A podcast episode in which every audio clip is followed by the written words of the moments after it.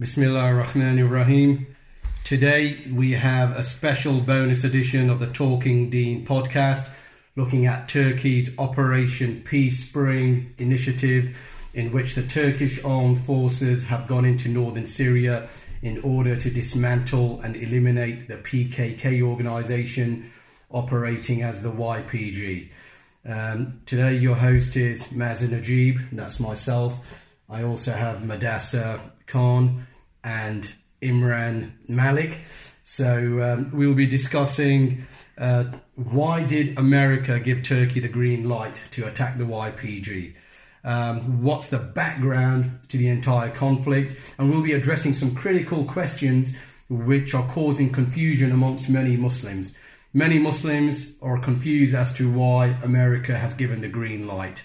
They're confused, thinking that the PKK is just another rebel organization, as was uh, the Free Syrian Army, or as is the Free Syrian Army, and those factions that were fighting against uh, Assad in Syria and therefore they are confused as to whether they should support the Turkish operation. And furthermore, some are even confused as to whether they should support uh, Turkey because Erdogan has uh, initiated this uh, attack on the PKK purely for Turkish national interest.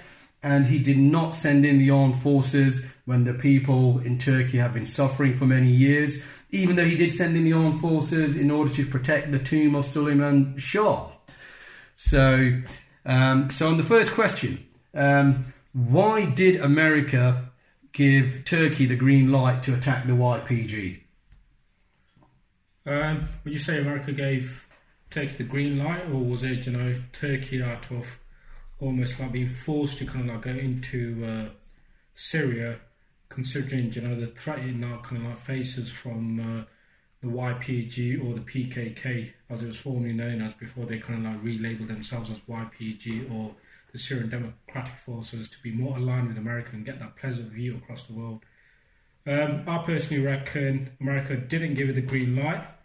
I reckon Turkey was almost like kind of like compelled to go in there purely because its own territorial sovereignty is at stake, and also the threat now that was looming over Turkey, considering Erdogan had been trying to make you know, a number of attempts to go in there previously when the situation was more ripe, uh, as opposed to now, where over the past, like, you know, couple of years, America has been arming and, you know, uh, kind of like arming the uh, Kurds, sorry, not the Kurds, the YPG, uh, to a point where it does pose a significant threat to Turkey and its national interest, um, where it's armed them to the point of you would normally arm a state as opposed to a rebel or a small faction.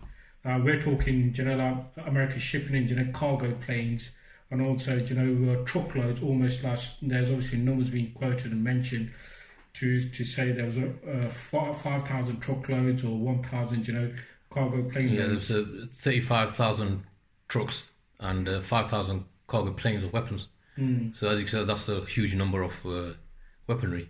That's at, at a state level. Mm. And you, there's no way that you could give that to a rebel faction that are, you know, are currently fighting in the ground, like the uh, FSA, etc. So yeah, so that's what causes, um, and that should answer some of the questions for those who believe that America genuinely gave Turkish the green light, uh, the Turkish armed forces the green light to go in and attack the PKK, just because Trump um, said uh, he's given the green light and he's withdrawing. But people need to look below the surface because America has invested heavily in the Kurdish project. They've invested heavily, as you've said, in arming the YPG, in empowering them, in supporting them, not just over the past couple of years, but the whole Kurdish project as a whole for many years now. Um, the fact that the YPG control 80% of Syria's oil in the region in the, of the northeast, what they call Rojava, which is going to be the name of their uh, Kurdish state uh, in that region, um, shows that it, it, it, had to be more to it than meets the eye. Um, so there had to be something else to it. I think the other thing is that, uh, like Mudassir said, that Turkey had no choice but to go go in. The fact that the US uh, was arming uh, the YPG. So why did why didn't they have a choice? Well, I think Erdogan is aware that uh, because Erdogan wanted to go into uh, northern Syria way before it, it, it did, and it's aware that the US is also dragging its feet, and there is talk of uh, the uh, that this is a, a, a, trap set by the Americans for the for, for the Turks that they could get into a, a quagmire. But I think Erdogan would be more astute into knowing that that this isn't a, quagmire as such because it's got the uh, FSA uh, on the ground, which Turkey will obviously support by uh, the, the, the aerial to, to aerial bombardment support, yeah. and then they use the FSA and its own troops obviously to win the battle on the uh, on the ground. So I think Erdogan is aware that the quagmire issue will be thwarted. We hope that it will be uh, thwarted by using the FSA and the aerial support that it will, it will give. So in, in also that will uh, allow the weakening of the YPG as well. Yeah, I think it's also important to mention the historical context of why America uh, and Israel, for that matter, have been supporting the, the Kurdish uh, project for a Kurdish independent state in northern Iraq, what they call the KRG, the Kurdish Regional Government, which uh, is in um, which is like a de facto separate region of Iraq, and then um, in um, north uh, eastern northwestern Turkey, what they call Rojava. So you know, so why has America been supporting this Kurdish project, and how does it link to the Greater Middle East Initiative? Yeah, I mean, one of the things I would just want to like take you back slightly is when the question that you posed: Why is Erdogan compelled now? What's it linked to, and the timing? There's quite a few indicators, and also has America really given it the blessings? I mean, you just have to look at, you know, some of the circumstances that are surrounding this operation. I mean, you look at, you know, Erdogan's own popularity is diminishing. Okay, the elections are coming up uh, in two years' time, and also we know, you know, the popularity and also the Syrian refugee issue that's on his hands, and the fact that he recently lost, you know, key, you know, like strongholds of uh, the AKP, and also the fact that you know the 3.6 billion pound funding is about to like be cut which was to say to Turkey, if you kind of like uh, cut from who? Uh, the Americans, the invest, uh, you know, the investment that they were uh, given for blocking the refugees from entering Europe right, and housing, uh, you know, uh, the Syrian refugees. So maybe Erdogan thought, okay, that's coming to an end, and also the fact that you know, when I said, you know, he was almost compelled, he did make, you know, numerous attempts to go to the Americans, where Americans were making commitments to say, okay, we'll man the border with you. But America was never coming forward to have, you know, give anything committal financially. So it was Turkey that was having to burden, uh, you know, the manning of the border and some of the agreements that Turkey had made with the Americans. The Americans never really came up with it. The other thing is America can't just leave the situation being the sole superpower of the world and walk away without having real kind of influence. So hence why, you know, if you kind of like look at some of the statements that Trump has uh, come out with, such as, you know what, we need to, our policy is to not partake in, you know, the stupid, endless wars, which is, you know, a common theme of uh, the Trump regime and the promises that he made at the start. And also the fact that and he's got a re he's got a re-election coming up next year. Absolutely, so he wins a but popularity then, contest. Absolutely, then similarly on the opposite hand, he's talking and coming out with statements to say if Turkey does anything, which are considered to be off limits, I will destroy and obliterate the Turkish economy. And also the fact that then he kind of levels it out to say it's time for the others who have got the necessary will to, you know, stand up and be accountable and take, you know, uh, charge of their own uh, territories or protect their own territories. So you can see where he's getting, you know, internal public pressure, and we know there's internal public pressures between the Republicans and the Democrats. So he's trying to level the ground out, but also he's kind of like keeping that you know middle ground to ensure that you know American supremacy still you know has some kind of validity to it without thinking that you know what they've lost.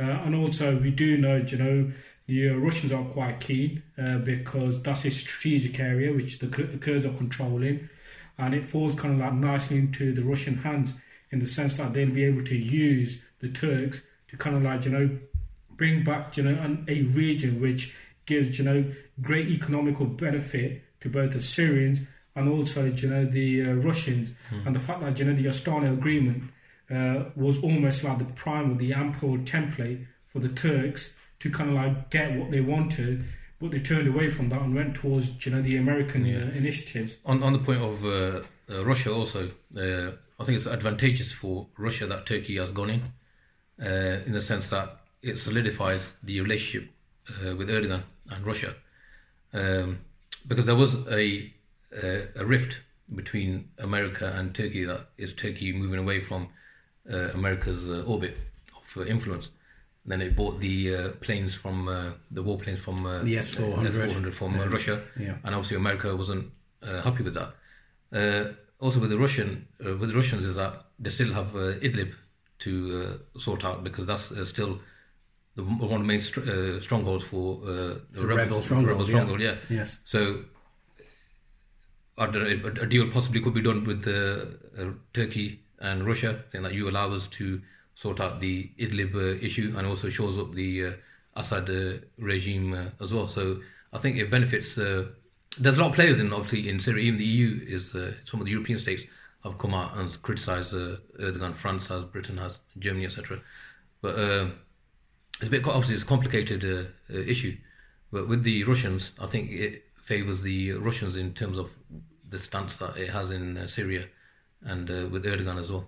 Yeah, um, yeah, um, and that's very true. And also, I want to uh, address, you know, why does Turkey feel a threat, you know, from a Kurdish uh, state uh, on its borders? I think this is the crux of the matter, which is what made really what made Turkey react, and hence the reason why I wanted to draw it back to the Greater Middle East Initiative. Uh, which is the American plan for the region. So, as a quick recap, you know, we've discussed many times before the Greater Middle East Initiative is America's strategy and plan for the whole Muslim world, from Morocco all the way to Pakistan, which has two main objectives. There are other sub objectives, but the two overarching and main objectives one is to secularize uh, the region, secularize the Muslims, and secularize Islam. And there's a whole load of initiatives going um, on about that. Secondly, as a backup, is to divide and fragment and subdivide the entire region uh, uh, across seth- um, ethnic and sectarian lines as far as possible. For America, establishing a Kurdish state uh, across northern Iraq, uh, northern Syria, into uh, uh, Iran and, and Turkey in future was one way of not only dividing the Ummah, but the Kurdish movement or Kurdish, uh, the Kurdistan that they were looking to establish. The PKK and these movements have had um, uh, a Kurdish state been successfully established in northern Syria, what they call Rojava, and unified with the KRG in Iraq. This would have become a potent force from which America would have used as a base in order to destabilize and break up Turkey by arming and inciting the millions, I think it's 40 million or so Turks, uh, Kurds that live inside um, uh, inside Turkey on Turkey's southeastern uh, Border. border.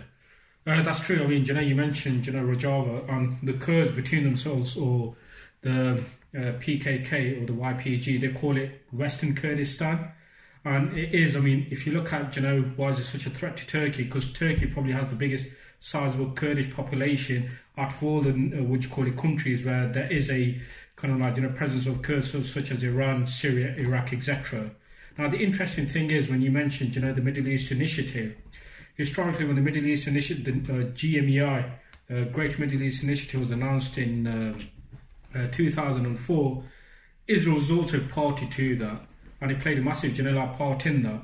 And one of the reasons that the Americans at the time kind of recognized, and they also mentioned it, and Brzezinski also kind of mentioned it, who was the security advisor and kind of like shaped the American general policy and foreign policy.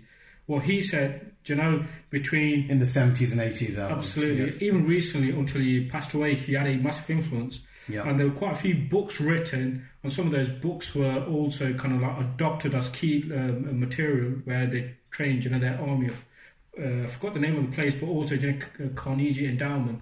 They kind of like adopted that approach as well, where they said between 1990, 1993, and 2015, the global demand for energy consumption will rise by 50%. And this was also mentioned by the US Department for Energy. And they said, you know, the significant increase in consumption will emanate from the Far East. you can see how America wants to solidify that region where there's a Kurdish presence because that's where untapped resources are. A containing, but at the same time, like you said, fragment the Muslim world and use an entity that can contain the Muslims in the sense that it can secularize them and also along sectarian lines. So the so the reason why uh, the uh, the Turkish regime and the Turkish authorities had to respond to this threat was in order to maintain Turkey's own territorial integrity and security. And if we go back a few years, we find actually the threat start becoming clear to Turkey um, from 2012, 2013, 2014 onwards. So very early on, the threat started emerging in Turkey because initially, we have to remember, the YPG unit, which are actually um, the PKK, um, the Kurdish uh, um, military organization uh, set up and funded by uh, America and uh, Israel.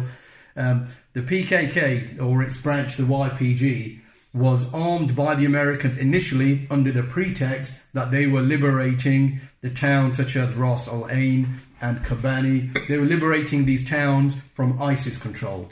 So Turkey tolerated um, the uh, YPG incursion into these territories because they were led to believe by the Americans that once they've liberated these from um, the um, uh, from ISIS, they were going to withdraw. However, America, being America, uh, went back on its um, uh, agreement and started strengthening the YPG. And as Mudassir said early on, they have flooded that region with arms to the YPG to the level of a state where they've got arms uh, in the same way a state might have. So what happened?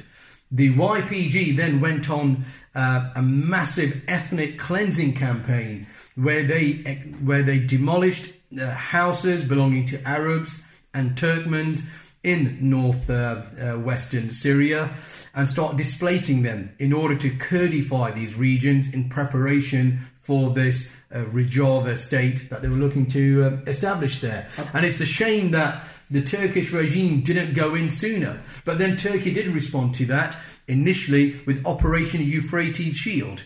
So there was a limited operation with Euphrates Shield, uh, but America was uh, was kept and until now kept stalling Turkey through drawing agreements with it. So they made an agreement with it to say that they were going to have a joint patrol over Manbij because Erdogan was threatening to go all the way east, all the way towards Manbij. So they made an agreement uh, with Turkey in 2017 that they were going to carry out joint patrols in Manbij in order to stop the Turkish incursion. Turkey um, was deceived into it and didn't carry out the operation. And in the in those two years, America continued to strengthen and flood the YPG with arms. In 2018, Turkey then went into Afrin and again was threatening to go to Manbij. And again, the Americans made an agreement um, with Turkey. And the Turks should have realized by now that America doesn't keep its agreements. It's, it was just stalling them. And now, by 2019, late 2019, it dawned upon Turkey that if they don't go in now, and if they were to go in later, the YPG now are a quite capable force, and they would have been a lot more easier to knock out a couple of years ago. Hence, it was inevitable they were going to go in. Donald Trump realised, as Mudassir said at the start, they're going to go in, and he therefore gave the, the so-called green light. And he gave the, group the green light for two purposes. One, as has already been said, um, he had no choice. The Turks were to go in anyway. Had they gone in with American troops still stationed to the east of uh, Euphrates, it would have potentially put them face to the American troops face to face, a couple of thousand of them face to face with the Turkish military, which is the second largest military in NATO after America. Did America want that? Of course not. Secondly, a direct confrontation would mean, as uh, Imran said earlier, that uh, Turkey would be totally slipping out of America's orbit, and America would lose control of Turkey altogether, which would be risking the Incirlik uh, military base that America has. It would be risking that, and it would be pushing Turkey totally into the arms of Russia, which would turn uh, Turkey against America altogether. Because up until now, what have been the Turkish politicians have they been saying? they keep still referring to America as an ally. They're still hoping that America will come back to them somehow. Because uh, sorry to cut you. Yes. The uh, the recent media coverage is that even the the comments on the social media is that they actually it's as if they're confused who their allies are. Yeah, obviously Turkey plays a big role in NATO. Yeah, Yes. but there's a question of uh, should we should we be supporting the uh, YPG or should we should we be supporting uh, the Turks? I think the majority of the opinion on you know on the ground in the West especially is that the uh, that we that, that they should be supporting the YPG because they're the ones who fought against uh, uh, ISIS Yes. and uh, so there's this talk about who are who the uh, allies are, but then Turkey has to keep reminding the West that we've done more for you than the actual uh, YPG have. Yeah. You know, but obviously because America's got its own agenda. has its own agenda. and remarkable. Yeah, I mean, and, you- and, and the second point, you know, linked to that is that from America's point of view, um, what is America hoping that the operation that Turkey will face in um, Syria it will be prolonged. Turkey will deplete its resources, deplete its military, deplete its economy. And would America stop funding the YPG, or would they still be secretly funneling arms? Because they have the American military presence in Iraq, in Syria, in the Gulf, and the multiple channels by which they have to be funneling arms to the YPG, which includes Israel, uh, which we'll come on to in a minute, the special relationship of Israel uh, and the Kurdish um, uh, state uh, project going back historically. Uh, America is planning to really uh, give Turkey uh, um, um, uh, a bloody nose, uh, so to speak, um, uh, in this region. So, and Turkey is hoping for a quick operation because if it doesn't have a quick operation, um, it could get stuck there, um, just in the same way uh, America trapped the Saudis in Yemen and made it difficult for them to um, uh, extricate themselves from that situation. Yes, I mean, you can see the designs of America for Turkey. I mean, like you mentioned, you know, it really does want to deplete Turkey uh, financially and economically, such as, you know, like the Americans were never favorable for Turkey to push, you know, the refugees back into Syria because obviously it needs to sustain them, which means it's going to cost them. The other thing is, you know, militarily, America can still trap Turkey if it needed to. Um, the other thing is when we were talking about, you know, how the Americans were arming, you know, the Kurds to almost a state level. But we also have to recognize, you know, the significance of that region when we say strategic. So if you look at, you know, some of, uh, you know, the trade routes that go into Turkey, such as wheat and cotton, they go through that region. So economically, that's a threat to Turkey. On top of that, 80% of the Syrian oil sits within this region, which the YPG control. Now, can you imagine a group, a faction that has been armed to a state level, and on top of that, it's got, you know, the oil revenue to finance itself? What level of threat it can pose to Turkey and its uh, national interest? And on top of that, when you mentioned, you know, how the Americans were stalling the Turks. So on a number of occasions, like you mentioned, you know, the Americans did sign agreements with Turkey, but they kept on mentioning and stating that, you know what, we're here to prevent and monitor the Islamic State's comeback as opposed to going after the Kurdish militia, which was a clear indication to the Turks that, look, America's playing delay tactics. The longer you delay it, the bigger the enemy becomes, and it obviously morphs into something that you can't really contain.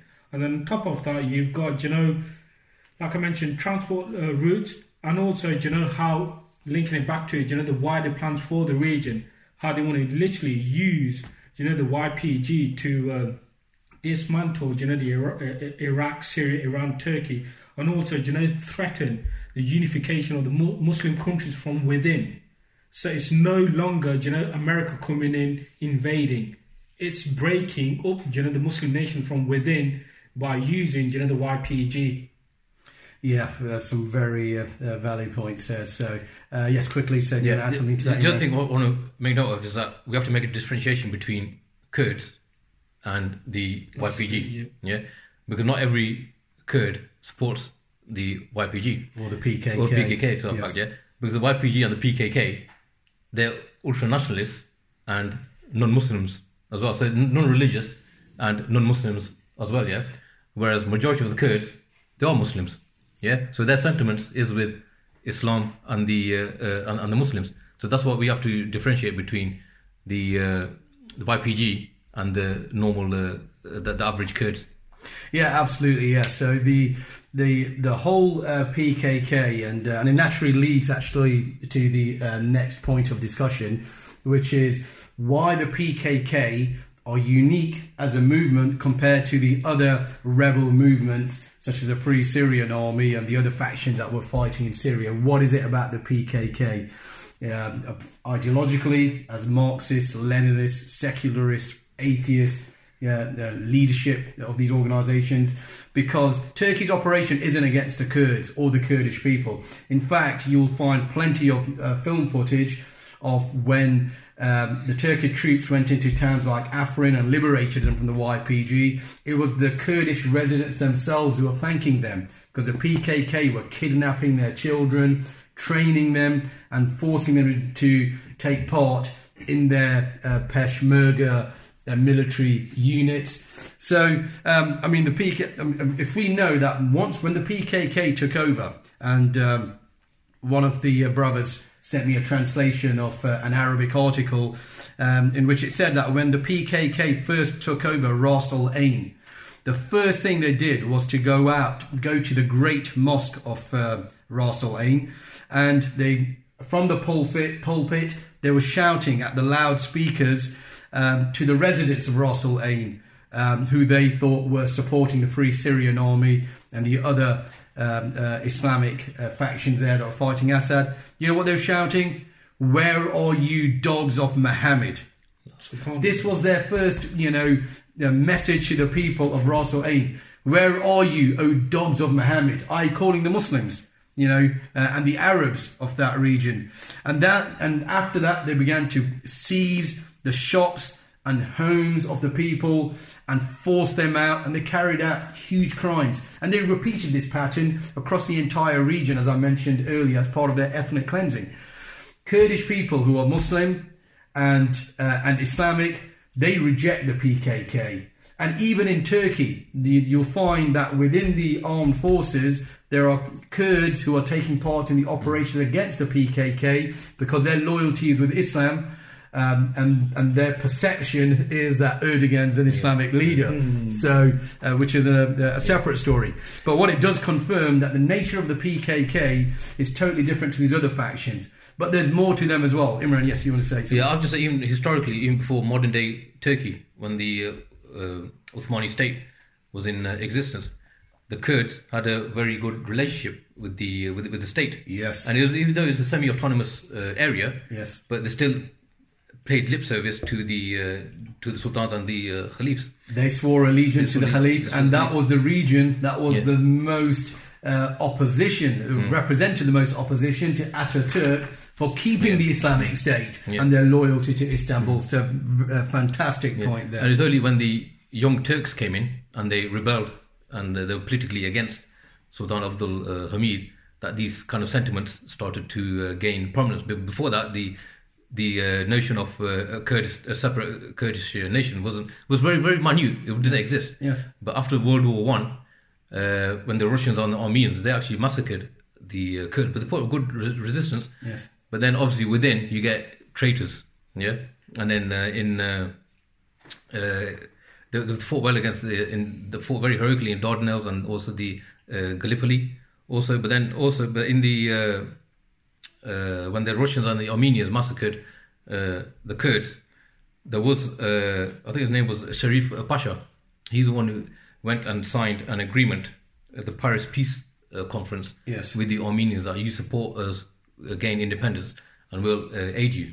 So this is where the PKK was effectively born. That's right, yeah, and also also the uh, the, the, British caught, caught wind of this, and then the major who was in charge at that time of the area, Major EWC Noel, he tried to win the Kurds over, uh, just like Lawrence Arabia did in the Arab Revolt.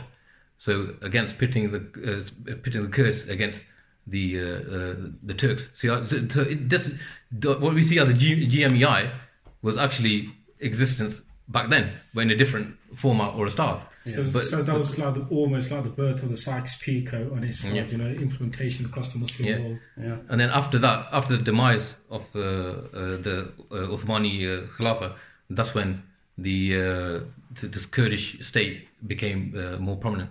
Yeah, and They uh, didn't some- exist before. Yeah, some Yeah. very good points, and uh, and the the main modern day Kurdish movement was actually born after the Second World War. Um, so the modern independence movement was born uh, after Second World War, and its founding father is considered as Mullah Mustafa Barzani, the father of the current uh, Barzani, who's the president uh, of the uh, Kurdish regional government in uh, northern Iraq. And it's well on record that this movement, independence movements from um, Mullah Mustafa Barzani, right from the beginning, had ties to Israel, and it was an Israeli project. The and it's no wonder then in 2017 when the Kurds were organizing an independence referendum in northern Iraq, Benjamin Netanyahu, he was the only world leader to openly declare his support for an independent Kurdish state. Um, when, but that's not a secret because it was some. And, and then when when the referendum uh, was voted as yes, then you found in the entire region Kurdish flags were being flown alongside Israeli flags openly and unashamedly. And Barzani said that he was not averse to having open ties with Israel under the pretext that all the Arab regimes have that. But the, uh, but with this independence, Kurdish independence movement, it's a lot more sinister because Barzani he visited Israel in the 60s to ask the then Israeli Prime Minister David Ben Gurion for support. So we find that the Israelis, right from the support, uh, right from the start, have had an interest in the Kurdish project, and it, it goes back even historically, because a lot of Kurdish Jews uh, emigrated to Israel in the 30s, 40s, uh, and 50s, but 40s and 50s in particular, and they were the bridge between the Israelis and this independence movement there. So no wonder in 2004 Seymour Hersh, uh, Seymour uh, Hersh, he um, uh, he published some details of how actually the uh, the Israelis through Mossad and other military units had a major presence in northern Iraq directly after America's uh, invasion um, uh, of Iraq. And Seymour Hersh is the same guy who exposed the crimes of the Americans in um, in Abu Ghraib, for your information. And at that time, the Israelis were denying that they had military units on the ground in northern Iraq and had a military presence there. But in 2006, the BBC Newsnight program, um, which you can look up, um, they actually uncovered evidence which showed uh, the Israelis there training uh, the Kurdish um, PKK and KDP uh, fighters uh, in northern Iraq. I mean, even if anyone does have any question marks around, you know, uh, whether you know this is true or not, or whether it's just a conspiracy, I mean, you just have to look at the events on the ground. So, for example, when Condoleezza Rice launched the Great Middle East Initiative in 2004, it was also, you know, part of the plans to draw in Israel and make it kind of like shape the region and plant this alien entity within Syria. And at the time, the Israelis and the Americans called it the campaign between wars. And the key primary objective of that was to er- erode Iranian and other you know, Muslim nation, uh, which called it capabilities, and also deplete Syria from uh, which call it of its resource and economic benefits. Yeah.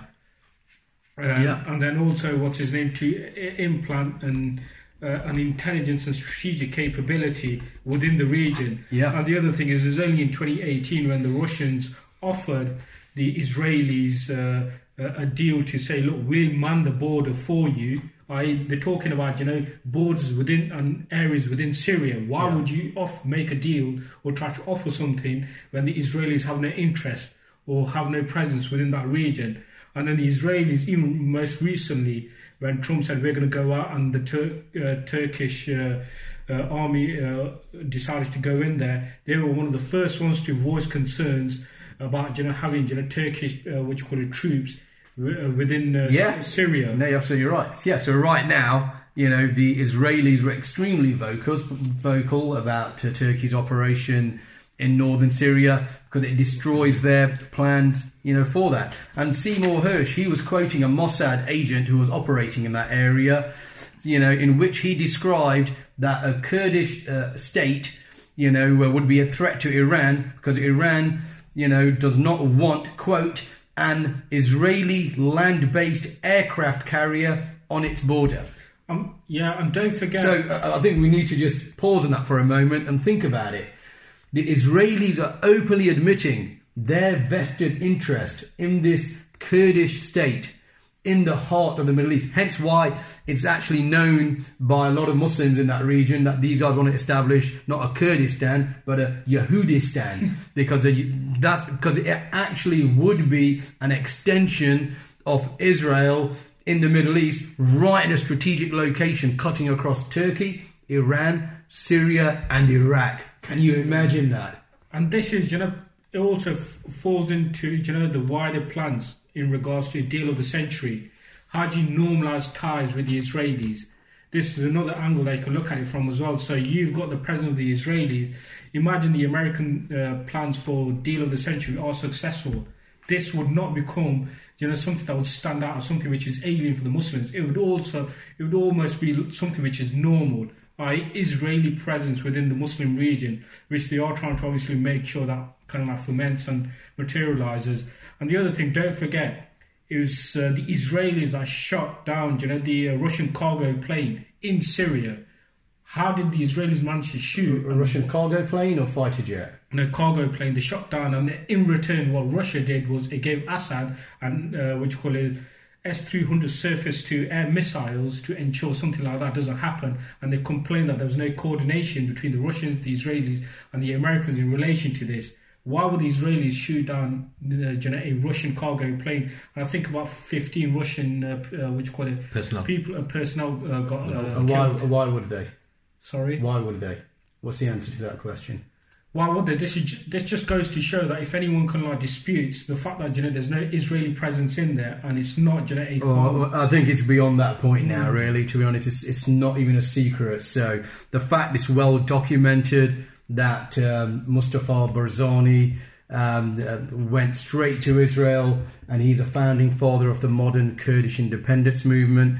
The KDP, which is the um, uh, which is the um, uh, separatist movement in northern Iraq, um, and then the PKK, which is its equivalent in northern Syria and in southern Turkey. Um, these movements and their links to Israel are, um, are, are clear. And as we said, I mean, just in the 2017 election, but even prior to that, do you know in the 1990s, um, the, it's on record that the Israelis were supplying the Kurds then in Iraq uh, at the time then as well. Um, uh, it's also on record that in the 90s, AIPAC, the American Israel Public Affairs Committee, uh, they had a strong relationship with the Kurdish movement, and um, and they even officially acknowledged that by providing uh, aid to the Kurds back in 1980. Um, when Prime Minister of Israel then Begin disclosed that Israel had supported the Kurds during their uprising against the Iraqis between 65 and 75. So you can see Israeli arms have been flooding in since the 60s into that region, you know, right from the start. And furthermore, um, uh, there was the Israeli Kurdish Friendship League, which was established in uh, Jerusalem. Um, uh, the um, and, and and can you imagine the Israeli newspaper, um, Israel National News? They actually said, and I'm quoting, Israel would do well to eye Rojava with interest, and not only to confront Iran's penetration. He said, or the article stated, Rojava and Iraqi Kurdistan are the only entities in the Middle East, apart from Israel, that enjoy open, secular, and liberal rule, granting considerable rights to the opposition, women, and minorities. So they are openly declaring that ideologically, Israel and the Kurdish independence movement is directly aligned intellectually. Uh, and furthermore, just one point before uh, you come in, Imran, was to link to what Mudassir said earlier that strategically, the same article was saying that should Israel strengthen its relationship with the Syrian Kurds, it gained would it, its gains would extend beyond strategic, political, and security benefits. Rojava's natural resources. Remember, we already said that the PKK controls 80% of Syria's uh, oil reserves uh, in that region. And here, the Israeli newspaper is saying that Rojava's or north uh, west Syria's natural resources, especially its oil, can contribute to Israel's energy supply and be invested in projects such as an oil pipeline through Jordan. And goes on to say that US troops are stationed at seven military bases in Rojava, and that could offer an alternative to the Turkish military base. You know, should it come to get to the point where Turkey expels the military base. So you see the Israeli connection, you know, historically until now, just cannot be undermined or diminished, which would explain Israel's current um, displeasure with the Turkish operation in northern uh, uh, Syria. Yes, Imran. Yes, hence why, like you're saying, they're angry because of the fact that it reduces its uh, their influence in that part of uh, uh, Syria. But the uh, ideological, ideological threat that the YPG and the PKK poses in the heart of Muslim is very, very dangerous. The fact that they're Marxist, atheists, secularists, this all is attack against Islam and the Aqidah of the uh, uh, Muslims. And, and, and this, this newspaper article from the Israeli journal is confirming it, correct? Exactly, yeah. So this wishful thinking that this Kurdistan will provide prosperity to individuals or people, Kurds or whatever, it's not going to be beneficial for the Muslims in the long run because it's a direct attack on Islam and their and, their core principles. Absolutely, and that can't be you know stressed enough. So the fact they see it as an ideological base, they see um, you know they see a Kurdish state as being an extension of Israel. The fact that they see it as being an Israeli land-based aircraft carrier in that region, these are their own terms for it. You know, shows you that fighting the PKK and eliminating the PKK is as good as eliminating Israel. And that's obviously the difference between your average, you know, normal rebel factions on the ground compared to the uh, YPG. Correct. Because the uh, the rebel factions they they, they wanted uh, freedom and uh, independence from uh, Bashar al-Assad, yeah. Whereas the uh, YPG and the PK, KPP PKK, sorry. KDP. KDP, sorry. YPG. YPG, yeah. Which is uh, the PKK undercover. Yeah, yeah, you yeah. know. So they're they're completely different kettle of fish compared to the rebel factions that are fighting the. Absolutely, yeah. So there is no comparison whatsoever. So you're right. A lot of these movements they were sincere. You know, they were sincere, but they were manipulated and deceived into believing that they were going to be free from Assad in the same way the people of Libya had just become free from uh, Gaddafi. So the West deceived the Syrians into believing that they would come to their support and get rid of Assad in the same way that they had just carried out airstrikes in 2011 in Libya and destroyed Libya and uh, removed uh, Gaddafi. And the people believed it. But the West had no intention of removing Assad, but their, their intention was to get a civil war going. But with the PKK, they knowingly and deliberately are an, are an extension of Israel and the Israeli project and America.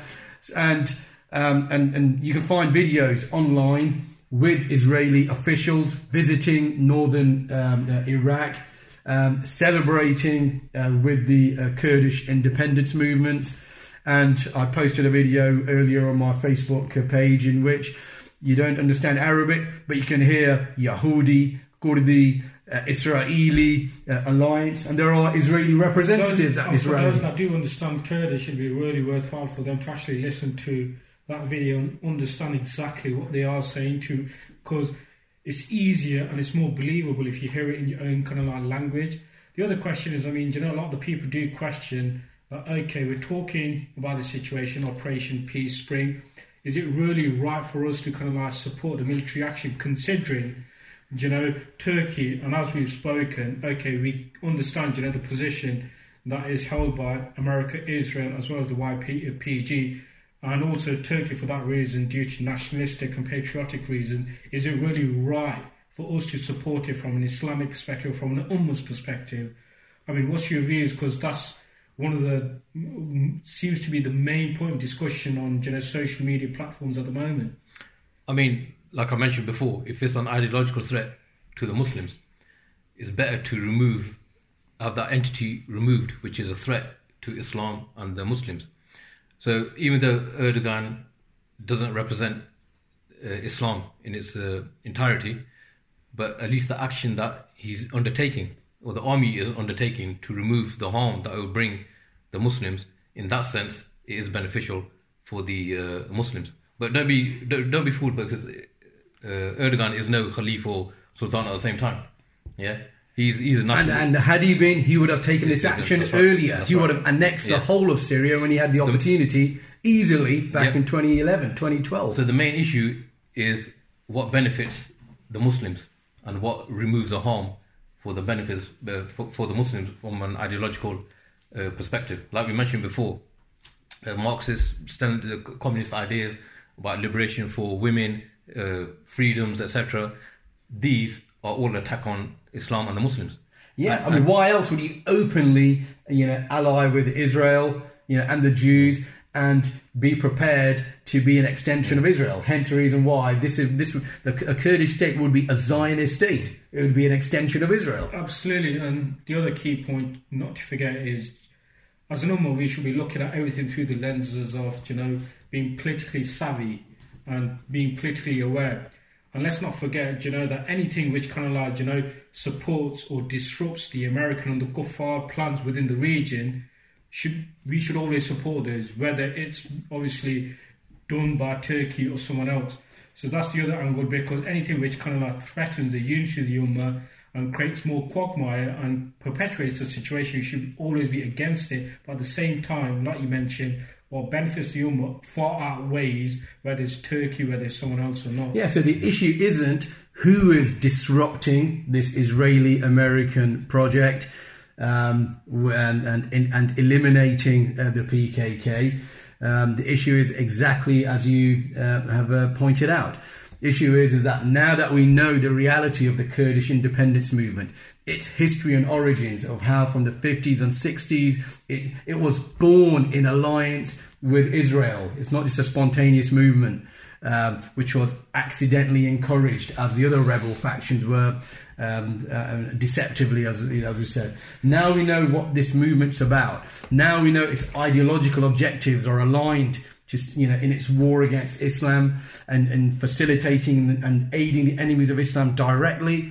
So the elimination of the PKK, therefore, is directly equi- equivalent to the elimination from Israel of Israel from a Muslim perspective. So now, if Turkey right now is engaged in a major operation against Tel Aviv and Haifa and all the other Jewish population centers of Israel, and Israel was on the verge of destruction, which Muslim would come out and say, "Hey, wait, Erdogan's not the Khalif. Hey, wait, uh, Turkey's doing this for its own personal interest. They're not doing it for Islamic reasons." Do you? Okay, that might be the case. Does that mean now you oppo- oppose and you want to preserve Israel? You want to keep Israel there now and and and prolong its existence and, and and protect it in effect, which is what you which is the equivalent of what people would be advocating for the PKK, which I think most people are because of their ignorance. They don't understand the reality of the uh, uh, the Kurdish independence movement. So the issue, as we said right from the start, isn't about Turkey versus the Kurdish people. It's not. Whenever a conspiracy against the Ummah and Islam is being disrupted by anyone, even if they, their intention was totally different, should the Muslims rejoice or should we be sad? And should they rejoice whether they're Arabs or Turks or Kurds or Pakistanis? Is it a national issue or is it an ideological issue? Through these actions and through the elimination of the PKK, inshallah, it's a major setback for the Greater Middle East Initiative. It's a great setback for the um, um, for the Israeli uh, entrenchment of establishing its uh, land-based aircraft carrier, as they call it themselves, uh, right in the heart of the Middle East. So, and, and the answer is clearly they should be rejoicing. And in the same way, when we look at um, uh, and we say that the Jews uh, in Yathrib they indirectly facilitated and assisted the birth of the Islamic State in Medina. Okay, they didn't do it intentionally. They didn't do it because they wanted uh, the Messenger to be successful and Islam to prevail. They did it with other intentions. What, what, I want to recap this for the listeners in case people are wondering what the hell I'm talking about. When the Messenger Sallallahu in the 10th year of his message was struggling uh, after the death of his uncle Abu Talib and the oppression increased and he started carrying now the dawah uh, the dawah to people from outside Mecca, and he met six people from Yathrib.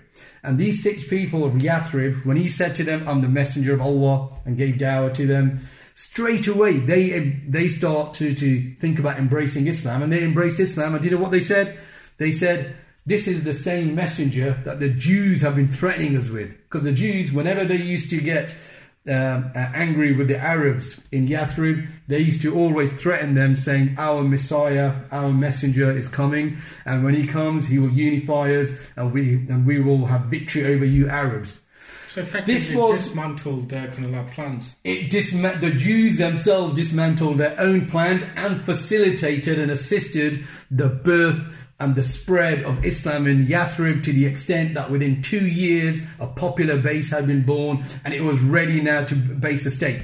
Now we rejoice at the fact that this breakthrough came and it backfired on the Jews themselves. So if we could rejoice at that, why could we not rejoice at the fact that there, there are Muslim soldiers in the Turkish army who have an, have an Islamic spirit of, um, uh, of some type, who are dismantling a Jewish conspiracy, an Israeli Zionist conspiracy, an American conspiracy. Which enforces, you know, kufr ideas amongst the Ummah. So obviously, and also dismantling you know, the espionage hotbed as like one of also. Yeah, the PKK being the yeah. hotbed of, you know, of this espionage and kufr. Absolutely. I mean, we're saying all this, then, do you know, can't you argue that a lot of the people will might turn around and say, yeah, but this is a bit hypocritical considering the fact that you guys are quite vocal in regards to you know Turkey's actions, but then why weren't you so vocal in regards to Assad when he was trying to obviously do something and targeting certain you know rebel factions, etc. So how does this fare with what Turkey is doing and what Assad was trying to do? Is it similar? Is it different? It's a very good question. Be, it can come across as very hypocritical. It's a very good question, and I think we'd have to first uh, differentiate between the two circumstances the whole Assad situation and the Syrian civil war was engineered by America, and the Ummah was deceived into believing that these were spontaneous revolutions, first in Tunisia and then in Egypt, and from there they caught on in Libya and Syria and Yemen uh, and all these other places. And, and this was part of the deception that mobilized the Ummah in order to bring create the fitna which occurred in these lands. And the Muslims in Syria were given false hope, as I explained, after the West gave them false hope in making them believe that they were going to support them um, uh, against Assad to bring him down. And then that led to all these rebel factions who were all being funded and financed by foreign states directly or indirectly um, in order to which which fuel the fitna. And and a fitna is described as when the situation isn't blatantly clear on which side you should take place. You might say, okay, with Assad it's very clear. You know, with Assad and the Alawis, it's very clear. But most of the forces on the ground that were doing the fighting were Muslim and it was turning out to be a Sunni Shia civil war, which is what America was planning to embed this deep sectarian divide across the entire region by using its tools. So Hezbollah is an American tool. They use the Iranian Revolutionary Guard. Uh, as a part of its plan. They used all these other Islamic groups, which were being funded by Qatar and Saudi and, and, and these kind of regimes, which were um, which were directed by America. But these factions on the ground and the people fighting these grounds and their leaderships, most of them were sincere, but they had been politically deceived uh, into believing that they could overthrow Assad. But they couldn't do because America would never ever give them sufficient weapons in order to for them to overthrow Assad. They never did provide them any kind of support to bring down Assad as they had done with Gaddafi. What America was doing was supplying enough weapons in order to maintain a stalemate situation to perpetuate a civil war. With the PKK, they have been a deliberate, they actually are an arm. They should be seen as an equivalent to Israel. The PKK, the YPG, the KDP, the whole Kurdish independence movement from Mustafa Barzani's time in the 60s is known to be an Israeli project where they deliberately and knowingly are a part of it. Did any of the leaders of these other rebel factions did they go to Israel right from the start in the 60s and the you know these was um, movements which were created and spontaneously came about well, they didn't spontaneously came about. America engineered their creation and then just fuel the civil war. And overthrowing uh, Bashar Assad was now to regime change. And we know that regime change uh, is not the method of Islam to change a regime. But America had given this false hope to the people that he could bring out this regime change through armed struggle to the point where even Islamic political movements, or so they claim to be political movements, even they became deceived to take part in the armed struggle in order to overthrow Assad. But America wasn't going to allow it because this was being controlled by America. With the PKK, this is very clearly a munkar, an evil, and removal of munkar and evil depends upon capability. So it's a duty, it's an obligation to fight the PKK. Doesn't mean that we're asking any individuals to go over there and fight the PKK because they won't have the capability. But the armed forces of a state, such as the Turkish um, uh, state, the Pakistani state, or the Iranian state, and the, the armed forces and the people in these armed forces and their capacities as Muslims, do they have the capability? So, do we not call upon the armed forces to rebel against the regimes and take their own initiative and attack Israel? Mm. And why do we do that? Because it's linked to capability. There are separate obligations. I think people need to understand. Establishing the Islamic State is one obligation, but removing a munkar is another obligation. Defensive jihad, which is not dependent upon the presence of a state, is another obligation. But all these obligations are linked to capability. So when the Messenger says, if anyone sees any munkar, let him change it with his hand. And if he can't, let him change it with his tongue. And then if he can't, let him you change, uh, change it uh, or, or hate it in his heart. This is linked to capability. So changing it with the hands is the link to capability. So any entity or person which has the capability to remove a munkar, they must. So when we call upon the armed forces of the Muslim world to remove Israel, we do so on the basis that they are Muslims and they have the capability to remove this munkar and it's an obligation upon them. Now that Erdogan has mobilized the Turkish armed forces in order to protect national interests of Turkey, in order to dismantle the PKK, the intention is not correct. But the result of the Muslims who are dismantling this conspiracy and removing this munkar, is this something which we should oppose or support? That's the key issue. That's how I would address that. I don't know if you want to add to that. Uh, no, I mean, even the start of the uh, so-called Syrian uh, revolution, people didn't go go uh, you know, fight with the with the regime. They were just protesting who wanted reforms.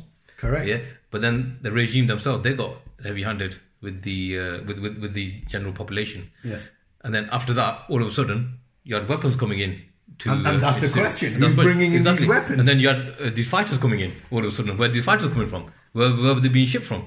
Obviously, it was external players who were factors, factors and uh, actual players who were actually uh, facilitating. even here in Europe, yeah. the, the, European governments were facilitating all these people who later on they were now, you know, now they're deriding, and, you know, yeah. citizenship, yeah. etc. Yeah. So, so, to start off with, it was a, a peaceful uh, uh, protest, yeah, but but now we see today it's pure carnage, a total uh, chaos. Yeah, you know that Syria's become so demolished and uh, just obviously just been wiped off the off of the earth. What is left is just the the borders. There's no infrastructure at all. Yeah, yeah. And who's facilitating all this is the uh, is the colonialists, mainly uh, America and uh, uh Israel, who allowed it. And they even the uh, Daesh, ISIS, they were the fighters who were in certain areas which were uh, in control of the regime. they were actually shipped to different areas, different parts of Syria, so they could continue fighting in other parts of the of, of the country. Absolutely. Mean, even the even the demographics of the whole region were being like kind of like changed and manipulated. So people might accuse, you know, Turkey Turkey of trying to Arabize, you know, the Kurdish region, which the Kurds initially did exactly the same thing. They. Kurdified him. Absolutely, mm. under the guise of you know American protection and etc. And the fact that they were trying to remove ISIS, and it's quite an interesting and unique point as well. I mean, I mean, he kind of like also kind of like states that you know why do we keep on falling into this trap consistently? Is there any particular reasons? I mean, even though you know like Turkey's done this, it's not just about you know we, we keep on talking about you know states and nations etc. But the um, ummah, what we've just kind of like discussed here is it falls into these you know traps repeatedly. And why does it fall into these uh, traps repeatedly? Is it because we view something from a particular lens or uh, through a particular binoculars, or is it just the fact that you know the situation is so Yeah, so, so before uh, to answer that question, so I just really want to clarify on the uh, previous question, which is people say Turkey attacking the PKK is equivalent to Assad attacking the Free Syrian Army or other rebel factions. It's not clearly the same thing, uh, as we've said. With P- PKK is a specific entity, and that's the dismantling of a foreign conspiracy. Assad attacking these rebel factions, Imran explained very well how these rebel factions came into existence because the people were just protesting. They were holding up banners asking, you know, for the downfall of Assad, asking for elections and democracy or freedom, and and uh, some people were asking for some kind of Islamic. Um, yeah, uh, yeah, a flavour of uh, of this, and then weapons start flooding in and armed factions, and the the population wasn't taking part in it. It was it was foreign fighters, Outsiders. so it was it was engineered that way. So so Assad is now fighting these factions, which he was made to fight because initially. Um, there was no civil war. Yes, uh, uh, these, uh, the Syrian regime is known to be heavy-handed. It's not the first time. The Syrian regime has been heavy-handed for the last 30, 40 years, since uh, ba- uh, Hafiz Assad's time, since 1970. So there was no civil war then, nor was it justified that armed method was legitimate for regime change. But all of a sudden it became legitimate now because America created the environment and trapped us into that. So going back to um, your question, which is very important, why do Muslims keep falling in these political uh, traps? So why is it? And the fact that Muslims are confused, you know, and, and I would say the answer is because Muslims, it goes back to our bread and butter. They have, they lack the political awareness. So the fact that people were confused of, uh, and they genuinely believed that America was approving Turkish action against the YPG, is because they weren't reading beneath the surface. They just believe whatever the media is telling them. They've just been told America's giving them the green light, but they should have at least stopped and said, hang on, America might have given them the green light, but at the same time, there's this huge debate, you know, of why are we abandoning our allies? Why are the YPG in the position that they are in? Why are they so heavily armed, you know, as they are? You know, and, and the and the fact that America has been stalling Turkey for the last two or three years from going in there. So why now? You know, you've got to stop thinking a bit more deeply. And unfortunately, Muslims don't do that. And if they had done that, they wouldn't have ended up supporting this American project and believed that the that there were actual blessed revolutions taking place, and you know they were going to ride the American wave to establish the Khilafah. And it's know? also a lesson for Turkey as well, considering you know on its own borders. I mean, if you look at the situation of you know the Arab Spring or the Great Middle East Initiative, every single nation which America supported historically, or you know the tyrant leaders that it supported historically, they were dismantled and destroyed. Yet Turkey was still trying to aid America, and that obviously again kind of like proves the point that you know Turkey it still hasn't really escaped, you know, from the orbit of the Americans, even though it wants to. But it feels entrapped purely because it has that non-ideological basis, and it's quite, you know, like it's not just. Yeah, I think I think the point you're making is very good because you need to differentiate. There's a lack of political awareness amongst the Muslims and the Ummah, which means you'll keep getting deceived. What you're describing now is very important because it shows that even a state, if it's non-ideological, such as the Turkish one and the Turkish regime, politically it's been manoeuvred and trapped. And had it gone in, you know, had it had it at an ideological basis, it would have done things differently. Uh, Absolutely, absolutely. I mean, similar. I mean, at the state level and also, you know, at the individual level, it seems to be a similar kind of like track record, and this is what we as you know an Ummah needs to do: raise that you know political awareness and also our own political understanding to ensure that you know we can also kind of like clarify the Islamic Aqidah and preserve you know what Islam has given us to ensure that we never fall for these kind of like traps and uh, plots again. Yeah, I, I think the other thing to mention is that uh, until the Muslims don't make their belief, their Islamic Aqidah, their reference point, yeah, because in the, day Islam is both spiritual and political, yeah. We know what the spiritual side of uh, things are, yeah, but that's why we're lacking on the political side of things. So, uh, for example, the, the, the massacre, the civil war that's been happening in Syria, it's been going for years now, and how many people have tried different different actions to try to solution to try to resolve the issue, but the issue is still the same. Yeah, nothing's changed. It's probably getting uh, worse. Yeah, so we have to link our actions back to our basic fundamentals, which is the which is our Islamic uh, Aqidah. And then once we do that, that's when we will realize that our path to salvation is actually easier than it is at the moment because we're the Muslims are being pulled left, right, and center. Yeah, there's there's a million and one ways to solve, possibly to solve a political political problem, be it protests, demonstrations, right to your MP or whatever. Yeah, but there's only one solution which Allah has given us, and that change, in order to change society, our thinking, is all, all also one as well in terms of following the method of Muhammad how we change society yeah. what he tried in Mecca and what he did in uh, in yeah. Medina. Yeah, and, and and this political awareness, you know, it starts with um, adopting the mission of the messenger to make Islam prevail, you know, over the whole world. The purpose of which the messenger sallam, was sent. Had the Turkish regime, had Erdogan actually been um, an Islamic leader, and had and if, if if it was an ideological state, if Turkey had been an ideological state, they would have right from the start gone in and annexed as many as much as much territory of Syria as possibly they could have under the pretext of national security. The people of Aleppo, they would have welcomed them. They, they would have, and, and bear in mind, just just shortly before uh, the Syrian civil war started, or about the same time, uh, Russia just annexed Crimea and organised a referendum there, and that became a province of Russia you know, without anyone's consultation. Without anyone's consultation, yeah. Turkey had the best opportunity because it, of the Tur- because of the independence. Yeah. You know, Kurdish threat. It had the excuse of national security, and then in order to protect the civilians of Aleppo from the bombardment of the regime, it would have taken over those areas, organised a referendum uh, quickly, and the overwhelming number of people in the entire region would have voted to become a province of Turkey, and that would have been now uh, in motion, and that would have set a, a whole uh, host of chain reaction events which would have disrupted America's plan for the, the entire Muslim world. But you've got to be an ideological leader.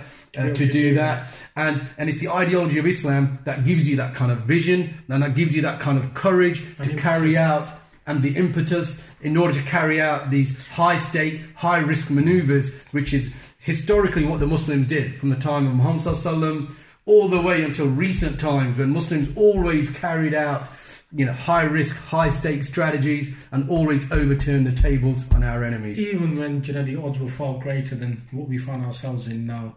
Absolutely, yeah. we had far less numbers. Because I see uh, Yarmouk with Saladin Ayyubi under you know the entrapment of the Mongols at the time. I mean, the other thing you mentioned, you know, Crimea. I mean, a better example that comes to uh, comes to mind in regards to the Russians is when they went into Georgia, a NATO, NATO ally. They dismantled the country into two and took the region that they wanted to take under their own, what do you call it, umbrella. Yeah, that, that's the thing. See, to break away from the shackles of the uh, colonialists, yeah, a state is linked. A, a non-ideological state is always going to be linked or controlled by someone else. Foreign. Uh, but what makes a state? It's the individuals, it's the people within that state that make a state. The state isn't an, an, uh, an empty kind of eggshell or whatever, you know what I mean? It's what consists within it. And what consists within it is the people within that. So the people have to change within themselves in order for them to become independent, to have some sort of aspiration, some goals, object, objectives in life. Yeah, absolutely. So, uh, okay, so I think that's um, so to wrap up then. Um, um, in uh, to summarise, hopefully this has been uh, beneficial to the listeners to give them some more information and a, and a wider and a different perspective to view the current situation and. Um, and in conclusion, the Muslims must increase their political awareness. Um, the uh, uh, the Muslims. It doesn't mean that the Turkish regime is correct or we support the Turkish regime. Um, in re- what we support is right, and what we reject and what we rebuke is uh, is clearly what is falsehood and contradicts Islam. So what Sharia approves of, we must support. What Sharia rejects, we must also reject. So we do rebuke the Turkish regime for being a secular nationalistic regime, for not implementing Islam. Further rebuke it for not having gone into Syria to the aid of its uh, brethren uh, a long, you know, a lot earlier, and it's only now reacting in order to preserve its own territorial integrity. But the action they are taking right now, which is disrupting uh, a major American Israeli project, is uh, is, is, uh, is something which all Muslims have to support because it's an obligation to remove the munkar um, and it is being removed by the armed forces on the ground who are Muslims, regardless of what the motives are of its leaderships. And in conclusion, and, and, and to reiterate actually, that this uh, uh, conspiracy that's being foiled is a Kurdish independence movement which was born um, with Israeli uh, cooperation right from the start in the 60s. Uh, the KDP, the Kurdish Democratic Party uh, in Iraq, the PKK, um, the uh, uh, which uh, um, in Turkey, and the YPG, which is a PKK rebranded, and they've also went, America also branded them as the SDF, the Syrian Democratic Forces, to give them that legitimacy and support. So, uh, Jazakallah khair for uh, uh, the audience listening. Jazakallah khair to Mudassir Khan and Imran Malik in joining me in addressing this very important topic at short notice. I'm Mazen Najib, uh, your host for today. And inshallah, until next time, Assalamu alaikum wa rahmatullahi wa barakatuh. Wa alaikum assalam wa rahmatullahi wa barakatuh.